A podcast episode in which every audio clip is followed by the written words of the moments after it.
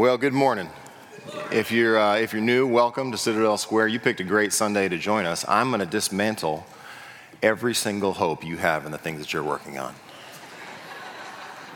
That's why we're here. I just, just you know, the ministry of disappointment. That's what God has given to me.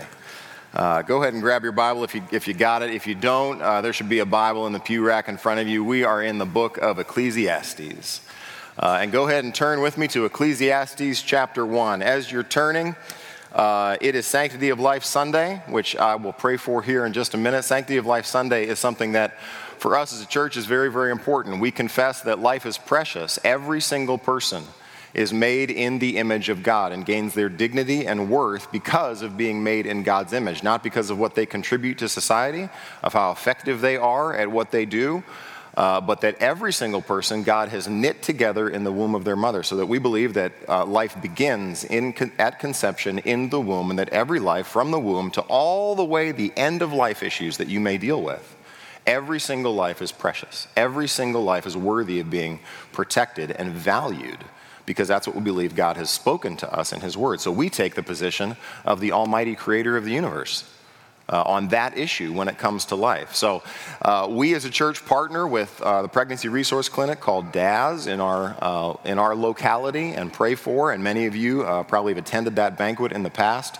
and give toward. Um, uh, issues of life in our city, and that's very, very important to us. So I'm going to pray for that uh, for that clinic and many of you who are involved in that ministry in our city of preserving life and valuing life in the womb, and all the way to in terms of issues. Uh, this doesn't get often brought up in the context of Sanctity of Life Sunday. Often it becomes an unborn issue, but it also applies to end of life issues.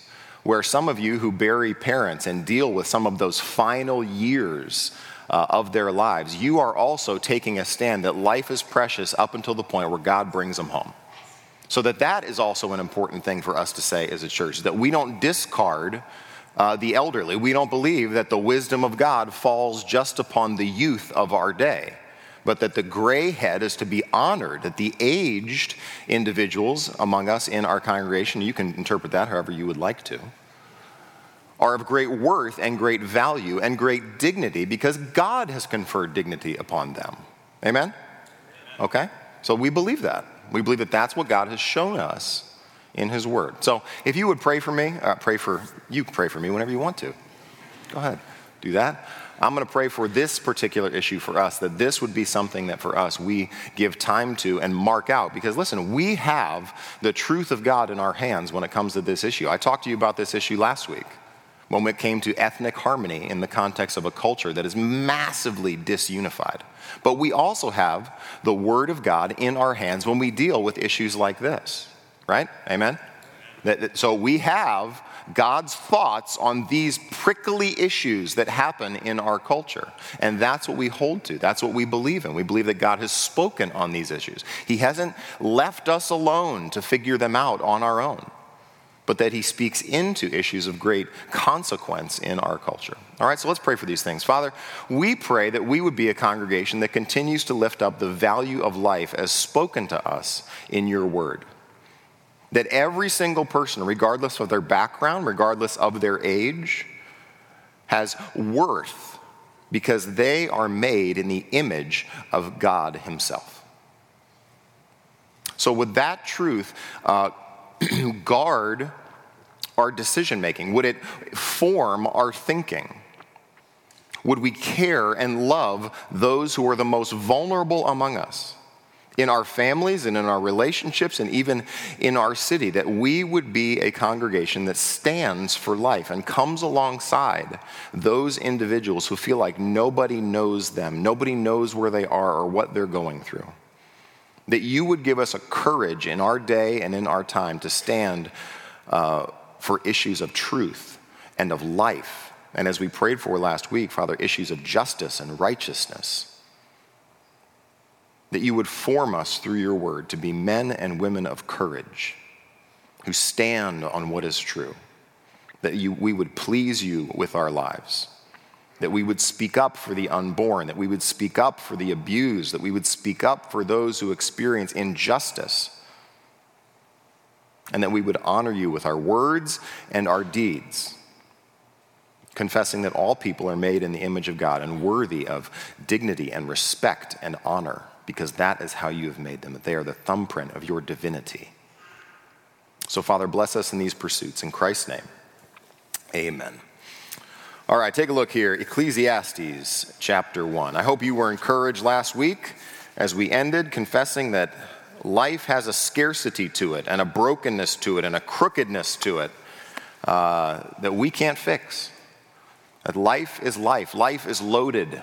And it comes uh, pre bent and crooked in a way that uh, no amount of wisdom uh, is able to untangle it for humans. We need a voice from beyond the sun, outside of the world, to give meaning to where we are. Now, if you remember in Ecclesiastes chapter 1, he started asking this question. Look at it. If you've got, Ecclesi- you got Ecclesiastes 1 open, did you find it? Right in the middle. You can't spell it, but hopefully you can find it. Uh, Ecclesiastes 1, verse 2, was this question that Solomon began with, or actually his confession. He said, Vanity of vanities, said the preacher. Vanity of vanities, all is vanity. What does man gain by all the toil at which he toils under the sun? That's the key question that Ecclesiastes is trying to expose for you and I. That Solomon recognizes that there's a subterranean ambition in your heart that you don't like to talk about, that you don't really broadcast in front of people but that you have an ambition. I have an ambition in my heart that when I encounter relationships or my vocation or the plans and desires that I have for my life, that there's this unwritten code that I live by that presumes I am going to gain by this encounter. So we ended last week looking at Ecclesiastes 1, verse 15. What is crooked cannot be made straight, and what is lacking cannot be counted. And Solomon illustrated for us in creation that creation never gains. The sun rises, the sun sets. A generation goes, a generation comes. The wind goes around to the north and back to the south and around to the north again. That the water cycle is always evaporation, condensation, precipitation, and nothing gains. It all continues since the beginning of creation. It's all wired like that. Well, if you, I mean, if you didn't learn, if you learned that lesson in chapter one, you could close this book, right? And you go, you have a really short book with Ecclesiastes, because all you got to do is look at nature and gain that lesson. But we don't believe Solomon, really. That you have lived lives this week where you have encountered life not going your way and you're frustrated because the unspoken ambition in your heart is that you ought to have experienced and found gain. And what Solomon is going to do in chapter 2 here for us is take you and I on a journey. He's going to mention his heart 13 different times over the course of our time here this morning. There's nobody in your life that talks to you more than you. You have a stream of consciousness that exists in your life about the things that you plan, the things that you dream about, the things that at work you have an ambition to accomplish, or the dreams and desires that you have for your degree that you're looking at how you ended this year and did you end this year ahead of where you ended 2020 or 21 or 22 and the years will come and you continue to have an unspoken agenda don't you and what Solomon is going to do is give you this stream of consciousness that you have and that I have. And what he's going to do is open up his heart and his mind so that you can see Solomon evaluate his stream of conscious thinking. This is why I love Ecclesiastes in this way because it's just so honest about life. It's one of the reasons I love the poetic literature of Job and Psalms and Ecclesiastes and Song of Solomon is that these books get us they understand us. They put into words things that you just feel or ambitions that in your heart that you don't really want to say out loud. And here in the poetic literature, Solomon is going to expose all of us. He's going to lay us all open, and, and as the prototype human, he's going to say, Here is my agenda, here is my plan to figure out if I can find gain under the sun. And where he's going to land is such a fascinating place. In fact, the place that he's going to land after all of his searching is a place that is distinctly Christian. And I'll show you why. So let's pray here for God's word to take root in our hearts here. Father in heaven, we give thanks for your word. We give thanks that Solomon has gone ahead of us in so many ways in this chapter. And we give thanks that for the few minutes that we gather around your word, that you can give us clarity that we can't find anywhere else. That we are often deceived, we're often in despair, we're often discouraged by what we see in our lives or what we see in our culture, what we see in our family or our vocations or our schooling. And Father, for the few minutes, you can blow away the fog of that uncertainty and lack of clarity, and you can speak from your perspective into our lives. You can say things that we need to hear that can reorient our affections and our plans that can reorient our ambitions and the desires that so often just run rampant through our lives. Father, you can do things with a word that takes us decades.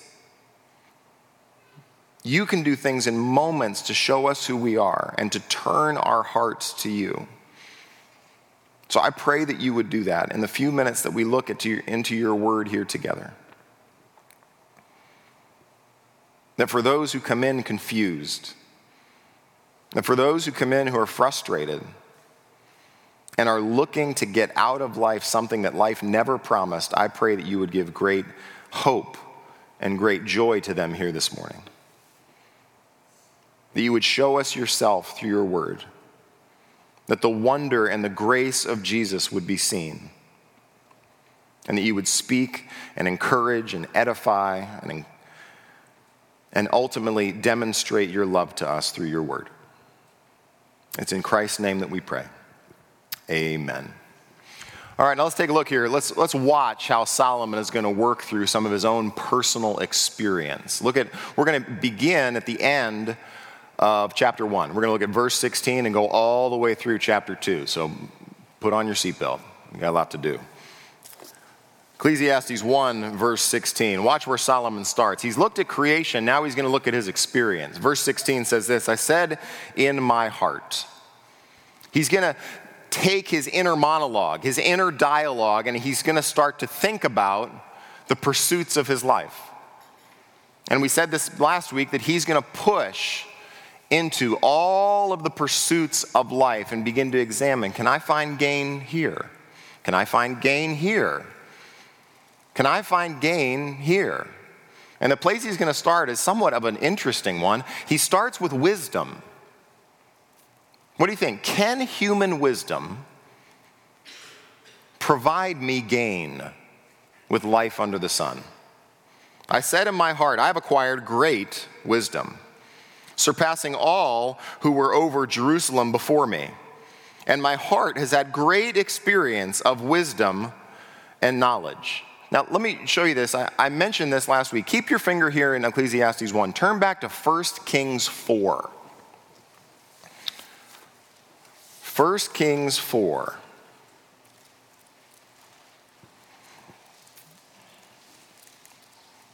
First Kings 4 shows you uh, Solomon at his height.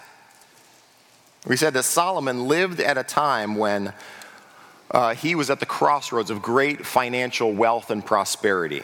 Israel became the place of uh, uh, great travel and commerce and trade that moved from Egypt up to Assyria in the north. 1 Kings chapter 4. If you just take a look here at verse 29.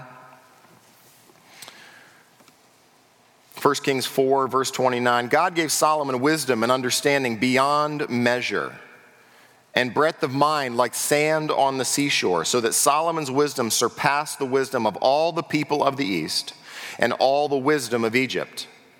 You see that? All the way in the east, all the way in the west. For he was wiser than all other men, wiser than Ethan the Ezrahite. You know him, right? He Man, that's where He Man came from. Calcol and Darda, the sons of Mahol, and his fame was in all the surrounding nations. Uh, one of those guys wrote Psalms. You know that? Ethan the Ezrahite, he wrote some Psalms. Verse 32, he also spoke 3,000 proverbs. His songs were 1,005. He spoke of trees from the cedar that is in Lebanon to the hyssop that grows out of the wall. He spoke also of the beasts and of birds and of reptiles and of fish, and people of all nations came to hear the wisdom of Solomon, and from all the kings of the earth who had heard of his wisdom. Now, would you agree that when it comes to wisdom, Solomon is at the top of his game? That he is the individual that everybody in his surrounding circles would look to as giving insight on everything from arts to the sciences. And you would think that as God intentionally answered the prayer of Solomon, that Solomon's wisdom, turn back to Ecclesiastes 1. Actually, keep your finger there. If you got a, you got a ribbon in your Bible, put it there in 1 Kings 4. We'll come back to that. But go back to Ecclesiastes. You would think that God would give Solomon wisdom and then allow Solomon's wisdom to put him in a situation where he's like, you know, Confucius, or he's a little bit zen about life right? That he can transcend the troubles of life through the wisdom that God has given him. But if you know the story of Solomon, Solomon ends his life badly. The kingdom is fractured, that he doesn't have a good reputation among the people who worked for him. That Solomon's morality ends up being corrupted by the end of his life. And what Solomon shows us here in Ecclesiastes 1 is that human wisdom can't allow me to transcend life. All of what we saw in Ecclesiastes chapter 1 the scarcity and the crookedness of life. Human wisdom can't allow you to transcend it. Isn't that frustrating? Look at what he says.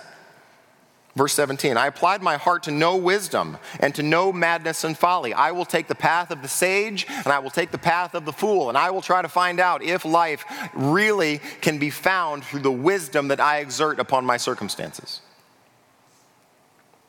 And I perceive that this also is but a striving after wind. Verse 17, uh, 18, for in much wisdom is much vexation. You know what I mean? What vexation is? Anger displeasure. That Solomon's inner mentality, having the very wisdom of God as he looks out upon life, is frustrated. And he who increases knowledge increases sorrow. Now, the longer you live,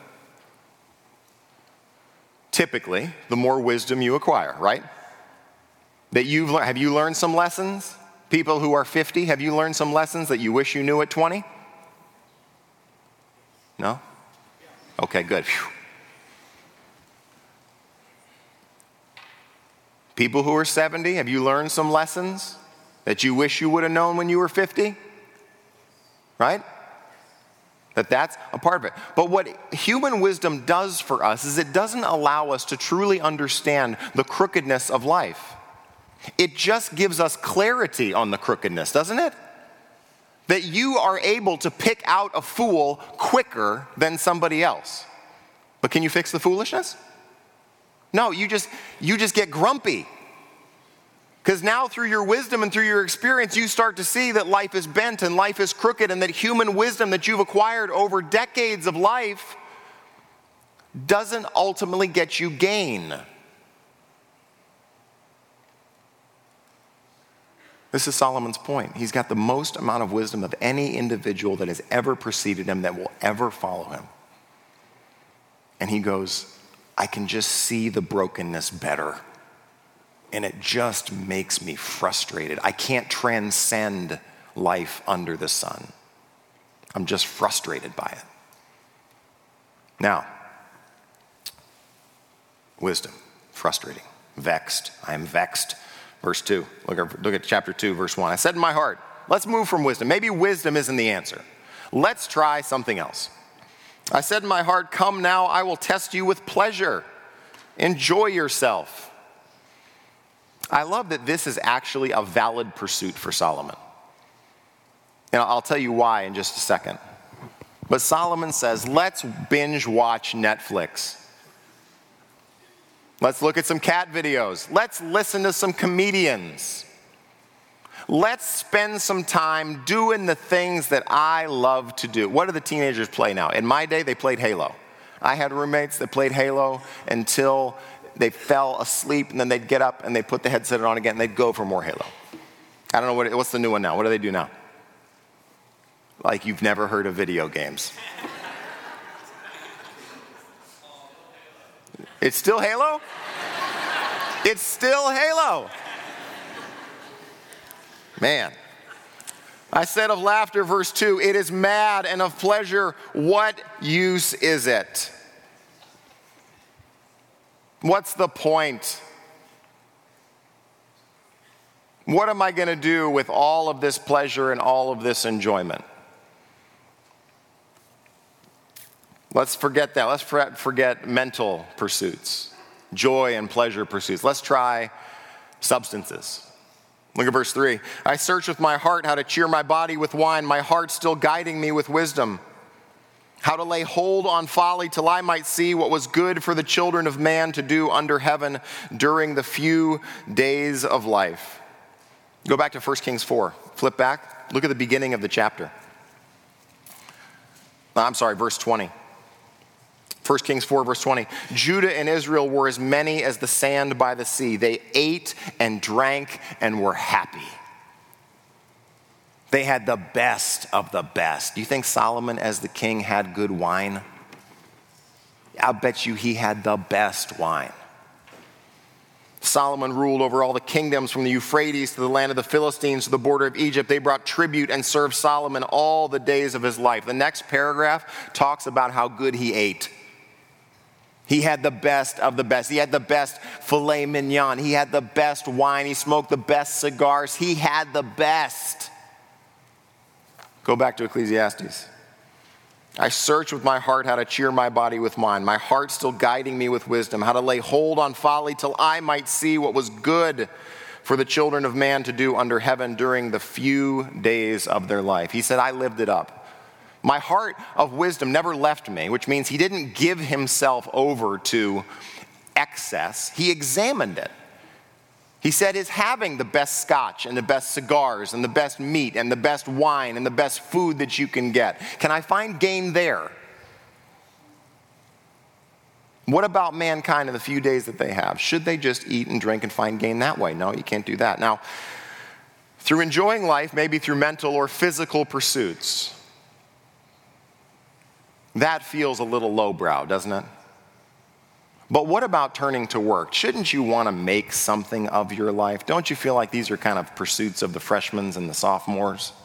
But now it's junior year and you better start getting good grades because you need that internship. And you've got to graduate and you've got to get that good job. You've got to make sure that you have a good reputation and can get the reference letters so that you can start making something of your life, right? Well, that's where Solomon goes next. He says, I can't find gain with wisdom. I can't find gain with pleasure. I can't find gain with the things that I eat and I drink. I know I will make something of my life through my career. See, maybe my real problem is my lack of ambition, that I should make an impact on this world. Watch this. Verse 4 I made great works. I built houses and planted vineyards for myself. He tried real estate. He built homes. He did some good landscaping. He put in a fountain. I made myself gardens and parks, and I planted them in them all kinds of fruit trees. I made myself pools from which to water the forest of growing trees. I put all these trees in. Now I need irrigation. Now I'm good at irrigation too. I bought male and female slaves and had slaves who were born in my house. I started to amass a workforce in my house. I started to really make something of my life because now I'm the boss and I have employees. I also had great possessions of herds and flocks, more than any who had been before me in Jerusalem. You see, see that? He's mentioned that twice. Nobody did it like I did it. I had wisdom like nobody else before. I did things in my career nobody had done before. Verse 8 I also gathered for myself silver and gold and the treasures of kings and promises. I played the stock market and I did great. I made dividends upon dividends upon dividends. I made money and money and more money. I also gathered for myself, I read that. I got singers, both men and women. I got into the arts.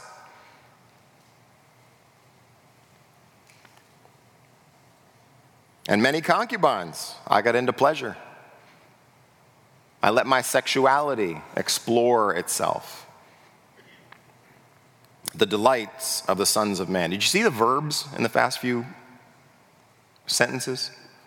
I made, I built, I made, I made, I bought, I had, I gathered. Me, me, me, more, accumulation. I accomplished, I grew my business. More and more and more and more. 1 Kings 10 says. Let's, let's, let me give you an idea of how well Solomon did economically as a king. 1 Kings 10 says this.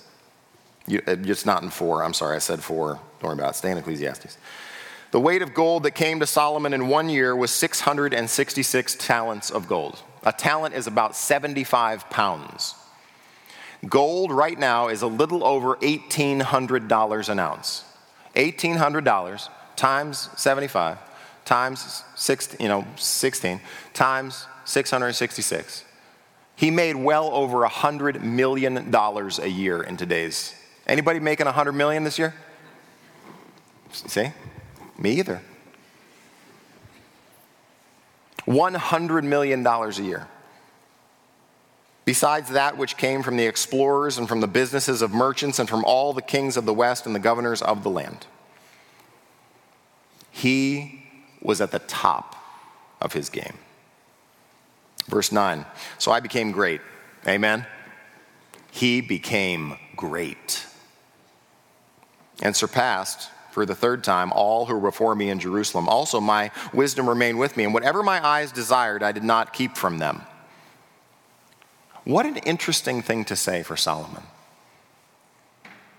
What an interesting thing to say. If you were, let's be honest with each other, let's do a little bit of group counseling. Don't you fundamentally believe that the desires that you have ought to be satisfied? Don't raise your hand, or you can elbow somebody if you're like, that's you. That's fine. Let's not get too personal, though, right? Solomon exposes for us a way of thinking that he models something that I think we really don't want to talk about, but we really want to be. We have a tendency, I'll, I have a tendency to think that my life has meaning when I get what I want that my life has purpose and design if I am able to leverage my desires upon my environment and make it work for my benefit. You with me? And Solomon just showed us that he did exactly that. He accomplished every single thing he wanted to accomplish. He didn't deny himself anything. He let his power and his wealth and his acclaim and his wisdom work for him. And he denied himself not one thing. Whatever my eyes desired, I did not keep them from them. I kept my heart from no pleasure, for my heart found pleasure in all my toil, and this was the reward for all my toil. See, I think for Solomon and, and what he shows us here is that the subterranean desires of our heart are really that we ought to have what we want. You want a good verse to sum up all of advertising and every commercial you ever see? There's not one commercial out there that says, deny yourself what your eyes want. Don't buy our product. You don't need it. It's not going to satisfy anything in you ultimately. But every single advertising campaign affirms that your desires are valid. That you need what we have, and all you need to do is exchange that money for our goods and services, and your life will finally be the kind of life that you think it ought to be. And Solomon takes that kernel of an idea and runs it all the way out and say the joy that I found, the pleasure that I found was in getting the job done, was in doing the work itself. Aren't you glad when you finish mowing the lawn and you look at the lines and you go, I did that. And I edged it, and the leaves are gone, and I was able to exert my will upon the chaos of creation. I was able to bring order. Now you laugh at that, but don't we do that at work? Don't we fundamentally think that if we have our wisdom and our education, that we are able to squash the chaos and bring order and create success and create fulfillment and create meaning and create profit? Because we believe the ambitions of our hearts aren't deceptive. We believe the desires that we have are desires that ought to be fulfilled. And we take that into our parenting that if only I was a better parent, my kids would be quiet and obedient and not sinners. And what I need to do is exert my will upon this scenario so that my kids might obey. And what happens is I start to serve this unspoken desire in my heart that I really ought to experience gain so that every encounter at work, every encounter in my family becomes an agenda for me where I expose my heart that really wants to win and wants to gain. You with me? You have that too? Because I have that. Verse 11, then I considered all that my hands had done and the toil that I had expended in doing it, and behold, what do you think is coming next? All was vanity and a striving after the wind, and there was nothing to be gained under the sun. So I turned. Now he's done wisdom, he's done pleasure, and he's done work. And now he's going to turn back to wisdom again. I turn to consider wisdom and madness and folly. Let's look again at this wisdom. Maybe this I, I did it wrong the first time. Maybe there's something I haven't explored here. For what can the man do who comes after the king? Solomon is not just a wealthy individual.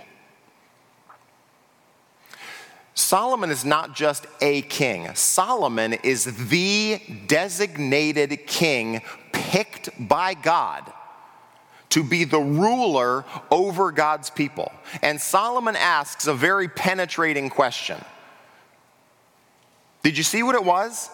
What can man do who comes after the king? What's the answer? Anybody who comes after this man can only live up to the standard that he has established. Nobody can do what Solomon did. Nobody can accomplish what Solomon has accomplished. No one will be as wise as Solomon ever has been. Solomon shows us the kind of life that we dream about for ourselves. And he comes back and says, You'll never find it there. You're not going to find satisfaction there. It's go- you think you live and your pursuits now betray you. And let me tell you, you won't find it there because I have been to the end and I've come back and I'm telling you it's not there. There's no gain there. What can the man do who comes after the king? Only what has already been done. You can just do what I have done, and you will find the same answer that I have found. Gosh, I wish I could get this into my heart, don't you? Because I live like that is not true all the time. I live like my wisdom and my education and my insight is going to actually produce something that is gain. And Solomon is so frustrating in that way. He understands it, he's been there. But we act and we drive and we plan like we don't believe him. Verse 13. Now, Solomon doesn't say uh, wisdom is worthless, he says it's just not ultimate. And this is if you read Proverbs and you, you read about the wise, you, wisdom is said to make a man's face shine. You want to be wise. I don't want to be called a fool, right? I would rather be called, boy, that guy is wise. There's something to him. There's a gravity to him in the things that he knows and experiences and walks through life. He has a wisdom to navigate the circumstances and the currents of life. And what Solomon is going to say here is that wisdom is of comparative value. It's just not of ultimate value. Look at verse 13. Then I saw that there's more gain in wisdom than in folly. There's more gain in light than in darkness. The wise person has his eyes in his head. That's a great compliment. You've got eyes in your head. like you've got teeth in your mouth. Well done. But the fool walks in darkness. It's good to be wise, right? It's good to understand, have some understanding about how life works. It's just that wisdom doesn't guarantee you success or gain in life. Why not? Look at what he says next. I perceive the same event happens to all of them, whether wise or foolish. You ever go to a graveyard and ask to yourself which ones were the wise ones? Which ones were the fools? You have any idea? You have no idea. That's his point. Then I said in my heart, What happens to the fool will happen to me also. You're telling me the wisest person who's ever been lived, who's gifted wisdom from the heavens, is going to die just like the fool. He's got a grave just like the fool. He's got a headstone just like the fool. Why then have I been so very wise? And I said in my heart that this is also vanity. For of the wise, as of the fool, there's no enduring remembrance. Remember what we saw last week? A generation comes, a generation goes. We forget seeing that in the days to come all will have been long forgotten. How the wise dies just like the fool. So I hated life. Because what is done under the sun was grievous to me, for all is vanity and striving after the wind. I don't just hate life. Look at verse 18. I hated all my toil in which I toil under the sun. See the, the, the words that he's used vexation, sorrow, hatred of life. Not only that, I hate my toil, which I toil under the sun, seeing that I must leave it to the man who will come after me. I've used this illustration before. You ever watch HGTV? And you have the people who finally get their forever home. They go, This is our forever home. And I go, It's 20 years, maybe 25. Your kids are going to sell it and buy gummy bears.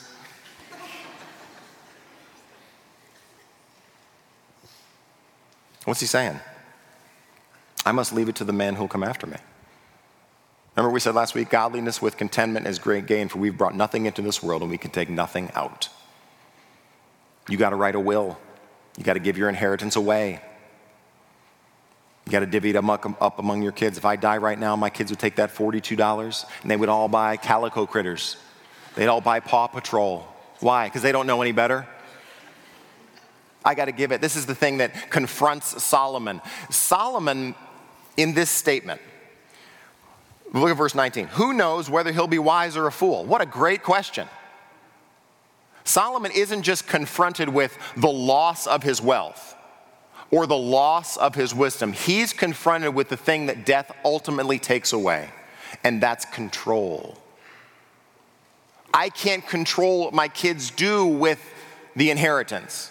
I don't know if they'll be wise or they'll be foolish. I will end my days giving everything away that I have amassed. My wisdom won't benefit me because I'll go into the grave just like the fool, and then all of my money, all of my wealth, all my success, all of my accomplishments, all of my reputation will now be handed to somebody who didn't work for it. Don't that chap your heart? You're going to work hard, take your wisdom, take your insight, take your degrees, invest in it, make an impact, grow a practice, grow a business, grow your influence, and then one day they're going to go, Well, we got to bury him. Let's go have potato salad. And it's all going to be dispersed to your kids who don't appreciate the work that you've put in. We don't know whether they'll be wise or they'll be foolish. Yet he will be master of all for which I toiled and used my wisdom under the sun. This is also vanity. Don't you feel it?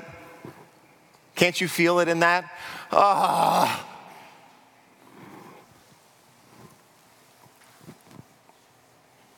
Verse 20 So I turned about and gave my heart up to despair over all the toil of my labors under the sun, because sometimes a person who has toiled with wisdom and knowledge and skill must leave everything to be enjoyed by someone who did not toil for it.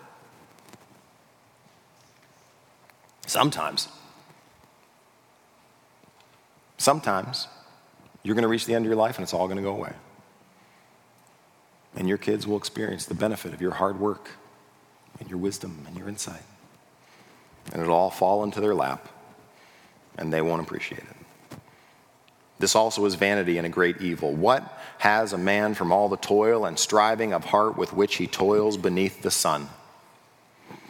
For his days are full of sorrow, and his work is a vexation. See where he ends? He ends in the same place he begins. sorrow, vexation. With much wisdom comes vexation. With much knowledge comes sorrow. And he ends here in verse 23 All his days are full of sorrow, and his work is a vexation. Even in the night, his heart does not rest. Literally, the Hebrew says, In the night, his heart does not lay down. You ever go to bed thinking about something that you got to do the next day, and you sleep, bing, and you're up, and you got to think about the same thing? right? It never goes away. There's always more work to do. You leave at the end of the day and you go home and you lay down and you get up and you go, ah, the same problems are there. The same work is there. The same people are there. The same things that I have to get accomplished. There's more work, there's more stuff, and literally my heart doesn't rest. Psalm 127 says, It is vain for you to eat the bread of anxious toil, for he gives to his beloved sleep. Are you discouraged yet? Do you understand why Solomon does this? Do you see how much we need this? We need to be exposed in the ways that we are thinking and planning and dreaming about life, the ways we lie to ourselves. We need to be confronted with the fact that so often we live in such a way that we're planning to find Eden here. We're not planning for the day of our death. We're not planning for the time when everything that I have amassed, all of my wisdom, accomplishments, reputation, and esteem, and ambition will ultimately be gone. We don't think like that.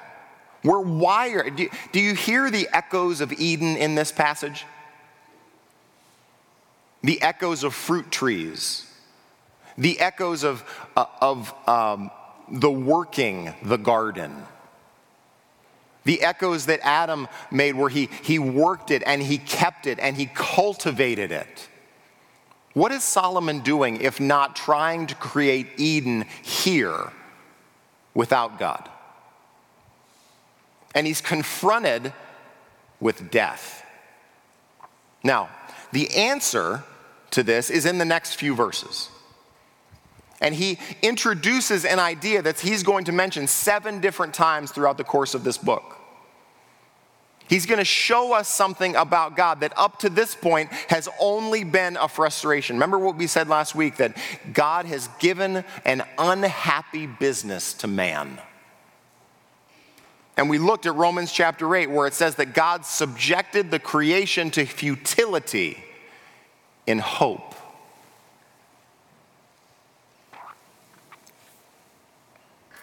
Look at verse 24.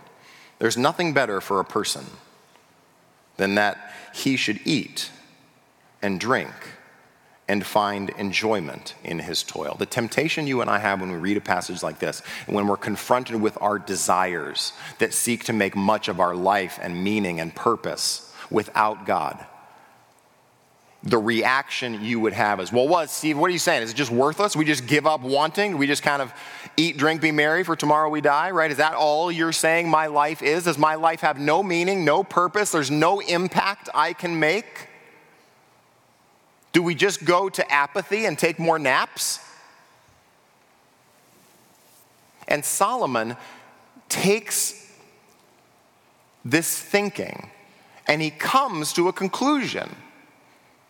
And he says there's nothing better for a person than he should eat and drink and find enjoyment in his toil.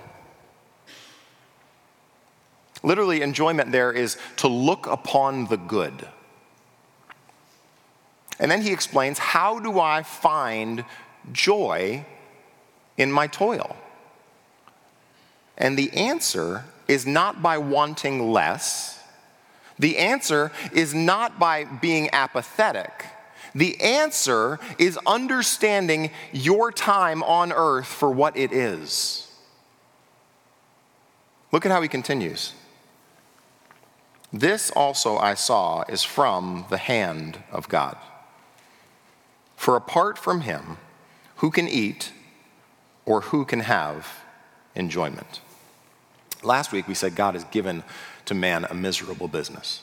Here, the second mention of God in this book thus far is that God gives joy. Now, church, do you believe that? Do you live like that? Can you take a look at your work life? Can you take a look at your school life? Can you take a look at the relationships that you have in your life right now? And can you acknowledge that you can have joy from the hand of God? Now, this is a disorienting reality. Do you believe that God has a desire to give you joy in your life? Do you believe that God can speak into the situations of your life and give you a pervasive sense of joy and contentment? Now, I don't know how you view God. Maybe you look at this and you go, God is frustrating because my life isn't working out the way I want it to work and I have tried to impose my will and my desires upon my circumstances. I've tried to manifest my desires through my good attitude and the hard work that I've given, and I've put in the time. But, Steve, I keep feeling the scarcity of life. I keep feeling the crookedness and brokenness of life. And Solomon now moves from trying to find meaning to talking about morality. Look at what he says. This also I saw is from the hand of God. For apart from him, who can eat or who can have enjoyment? What's the answer? It's a rhetorical question. The answer is nobody. Nobody can have joy in their life apart from God. Now, I could spend 45 minutes talking about that, but I don't have time to do that. Nobody can have joy apart from God. We only find joy in our lives by being connected to God.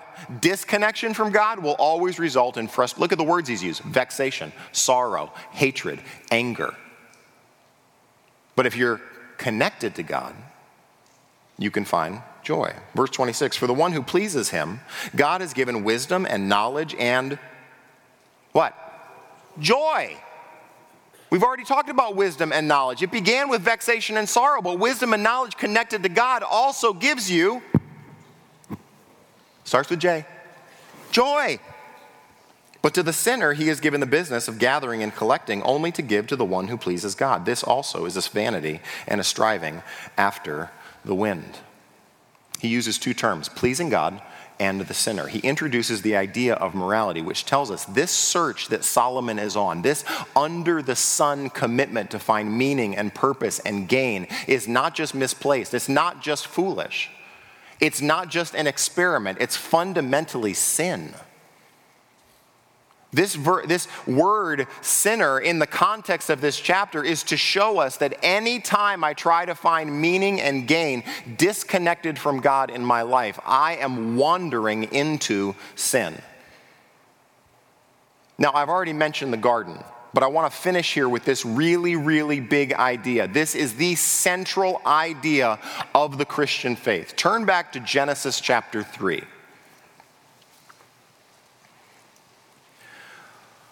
Often, in our search for meaning and purpose and design, the ambition that we have is really an ambition for independence. I really don't want to be connected to God. I really want to be sufficient in and of myself. I want to take my wisdom, my degrees, my success, my hard work, my finances, and I want to order my life to create Eden, to create delight. We may not say that out loud, but the pulsing heart of the sinner is to find life and delight without God. You with me? So we try to find life and delight in our parenting through the ways that we manipulate and create our home to be a place of peace and comfort for us. You ever do that with your kids? Where the unspoken desire of your heart is really just to be quiet and leave me alone so that I can have some things that I want to have done? I pursue my ambition at work so that I might amass enough money to make sure that one day I will ultimately be financially what? Independent. I don't have to rely on anybody else. I have enough money to retire. I can go and do the things that I want to do uh, so that finally I can de- deny my eyes nothing they desire. And the pulsing desire in all of our hearts is somehow to get away and con- find control and peace and delight and purpose and design away from God. What is the temptation in Genesis chapter 3? Listen, listen. The serpent said to the woman, Genesis 3 1, Did God actually say, You shall not eat of any tree in the garden? What has God done in Genesis 1 and 2? Let me just summarize it. God, out of his infinite power, grace, and wisdom, has created a world where we have light for our eyes, air in our lungs, satisfaction for our physical needs. He's created Eden, which means delight. He's done everything that he has, can possibly do to make sure we have the absolute best and we have God and the delight of his hands. Psalm 16 says, In your hands are pleasures forevermore. And the lie shows up in the garden. The liar shows up in the garden saying, Did God say you can't eat from any tree of the garden? It can't be that God wants to limit you. You should be free. The woman said to the serpent, We may eat of the fruit of the trees of the garden. But God said, You shall not eat of the fruit of the tree that is in the midst of the garden, neither shall you touch it, lest you die. But the serpent says, You will not surely what? Die. For God knows that when you eat of it, your eyes will be open and you will be like God, knowing good and evil. The problem in your life are your limitations. See, Solomon has gone to the end and recognized that the limitations ultimately upon him are the fact that one day you will die. He's completely unlimited in anything that he is able to do, except for the fact that one day the EKG will flatline. One day there will be no more brain waves and no more activity. And the central idea of the Christian faith is not that we are left here to accomplish and make something of ourselves so that we might be accepted by God. But the central idea of the Christian faith in Ecclesiastes chapter 2 is that God freely and of his goodness and of his kindness opens his hand to us and gives us joy.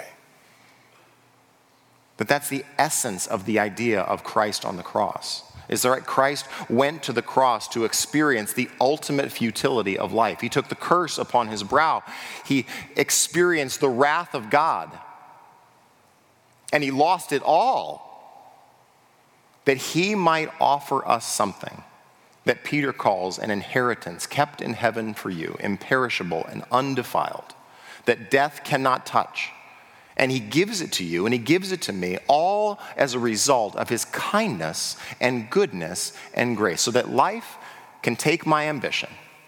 Life can take my impact. Life can take my esteem. Life can take my reputation. Life can ultimately take all of my money but i will have lost absolutely nothing of what god has given me in jesus christ. Do you believe that? Does that echo in your heart? Does that cause you to look at life under the sun differently, knowing that Christ has given you something that death can never take away from you?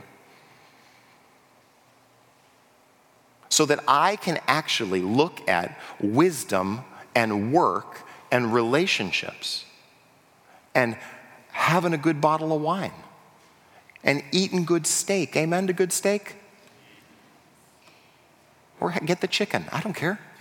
Maybe that's your thing. Maybe you like the salmon. You're the three people who get the salmon. I don't know. But we can see it and receive it as a gift from His hand, trusting that He is good to us and He's kind to us, and that we can receive it from His hand for what it is. In our striving to be independent, often what happens in our relationship with God is we get bitter at our losses because we refuse to see what He has given. You with me? So that receive your job as a gift. Receive your kids as a gift. Receive your money as a gift. It, it, hey, get good wine, eat good steak, enjoy yourself, but don't look to it to find meaning. Don't think that when you get your degree, you're going to find meaning. This is what we want our kids to know, isn't it? That at his right hand are pleasures forevermore that Christ is kind and he's died for us and he's given and he's risen from the dead to secure something that death cannot take away. If you've never heard that before, we want to be the place where you experience the goodness and the kindness of God. We want to tell you of the goodness and kindness of Jesus Christ on the cross for you that he has risen from the grave to take away our sin, to reestablish relationship, that you might have true, impenetrable, lasting, eternal, everlasting life and joy in a real relationship with Jesus Christ. That's our hope. So I'm going to ask Jared and the band to come. I'm going to pray. We're going to close our time singing of God and of his grace and the resurrection and of what he has done for us on the cross through Jesus Christ. Father, we thank you for the words of Solomon.